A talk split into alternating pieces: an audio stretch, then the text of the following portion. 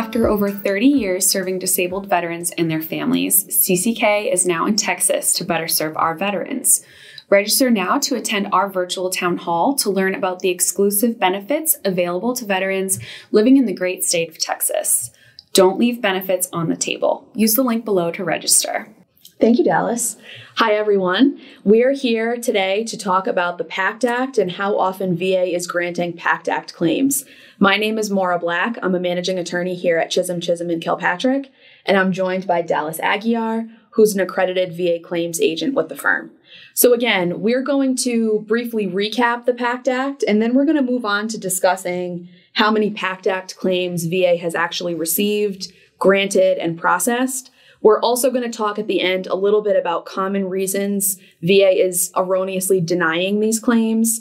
It's unfortunately not a huge surprise to us, um, given our line of work, that VA is not getting these PACT Act grants right the first time. So we're hoping that the information we have for you today is helpful for those of you out there who are pursuing PACT Act related claims and are hoping to be successful in those in the future. So, Dallas, could you start us off with a recap? Just remind viewers what is the PACT Act and what is sort of the general purpose of the bill that passed last year? Yes. So, the Honoring Our Promise to Address Comprehensive Toxics Act or PACT Act, is a bill that was signed into law in 2022, and it expands VA disability benefits and healthcare coverage for toxic exposed veterans. The law includes adding over 20 burn pit and toxic exposure related conditions to VA's list of presumptions.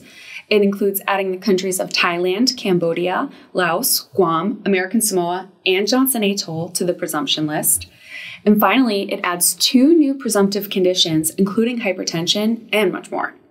Essentially, the goal of the PACT Act was to simplify the claims process for eligible toxic exposed veterans. VA planned to begin processing these claims on January 1st, 2023. For more information on exactly what the PACT Act outlines, please check out our other videos on this topic. Thanks, Dallas. Now we're going to discuss how many PACT Act claims have actually been granted so far. VA is reporting through the data that we have that between August 10th, 2022, which is the date that the PACT Act was signed into law, and April 1st of this year, 2023, veterans submitted more than 445,000 PACT Act claims. So, of these, VA has completed a cumulative total of over 203,000 PACT related claims adjudications. So, it seems like those numbers say that they have completed fewer than half of the number of PACT Act claims that have been submitted. But still, the fact that VA has completed over 203,000 PACT Act related claims is definitely giving us a sense of how they're handling these claims and sort of where the pitfalls and the errors might be in those adjudications. The adjudications that VA has completed so far include just over 199,000 veteran PACT related claims and over 4,000 PACT related claims filed by survivors of veterans. VA is also reporting that PACT Act related claims have an 80.5% approval rating. Essentially, this would equate to just nearly or just under 164,000 grants for veterans or their survivors. As far as timeframes are concerned, many of you might be wondering how long is it taking for VA to get to these? The average time frame for completion of a PACT Act related claim between August 10th of 2022 and April 1st of 2023 was 157 days approximately. Of that, 44.7% of claims were completed in 125 days or fewer. As of April 1st of this year, there were over 308,000 PACT Act related claims pending, this means that these claims are still being filed by veterans and survivors and are still pending adjudication by the, the regional offices.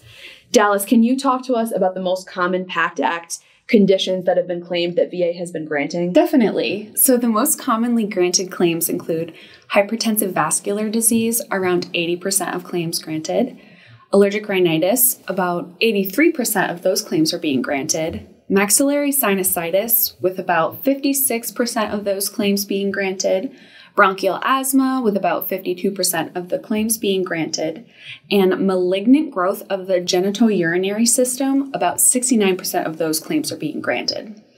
So that is a good snapshot, I think, of the the presumptive conditions that were added via the PACT Act. We're seeing a lot of grants of those conditions. Um, this is exactly how it is supposed to be because the law was literally changed to include those conditions. Um, and, and for VA's consideration, VA is required to associate those conditions with um, exposure. If a veteran was exposed to toxins during service pursuant to the act, then those are the conditions that need to be granted um, when a veteran meets those those qualifications. Nevertheless, we are still seeing, as we said in the beginning, that some PACT Act claims are being erroneously denied or only partially granted. So, a few thoughts that we have based on what we've seen and also based on what VA is reporting. VA has said that as of April 1st, 2023, the top three most frequent denial reasons for PACT Act claims are number one, there's no diagnosis. As many of you probably know, a diagnosis is one of those things that VA really looks for when you're filing a claim. Technically, the law requires that a, a, person seeking benefits for a condition must show that they have a disability. VA often conflates that with having a diagnosis. That said, for the purpose of these presumptive conditions, which are a little more particular in nature, uh, VA is finding that uh, claims need to be denied due to a lack of diagnosis. Whether that's accurate is certainly not for us to say until we would, you know, if we were to dig into those denials, that's really the only way that we would know. But that's the number one reason for the denials that VA has issued so far on PACT Act claims. The second most frequent reason is that the, the disability was not incurred in or caused by service. And the third most common denial reason is that the claim was not established or covered by the presumptions that were rolled out in the PACT Act. So we mentioned before, why might VA only partially be granting PACT Act claims? So Dallas, can you talk a little bit about some of the effective date issues that we're seeing in adjudications of PACT Act claims so far? Yeah, so even if you have those three elements Maura mentioned all lined up in your claim, VA might still get it wrong as far as the effective date assignment. What you might see is, or what we are seeing, is VA granting service connection effective August 10th, 2022, which is the day the PACT Act was signed into law. Something to keep in mind is that if you had continuously pursued this claim prior to August 10th, 2022, you might be entitled to an earlier effective date for service connection on a direct basis. And it's important for VA to consider that piece too, which we're not really seeing right now. Exactly. We're we're very routinely, as Dallas said, seeing that VA will grant PACT Act related claims, especially when the claimed condition is a presumptive add to the presumptions list. However, they're doing so as of the date of the law, which doesn't exactly make sense for a person who's been pursuing benefits for a condition for much longer and, and far before the law passed. Um, the passage of the law certainly has nothing to do with that individual person's the, the merits of the disability claim that they're pursuing. So that's definitely something helpful to keep in mind. Many of you might be seeing if you have filed PACT Act claims, this effective date floating around, it may not be correct, as Dallas said, if you've been continuously pursuing benefits for that condition prior to the passage of the PACT Act.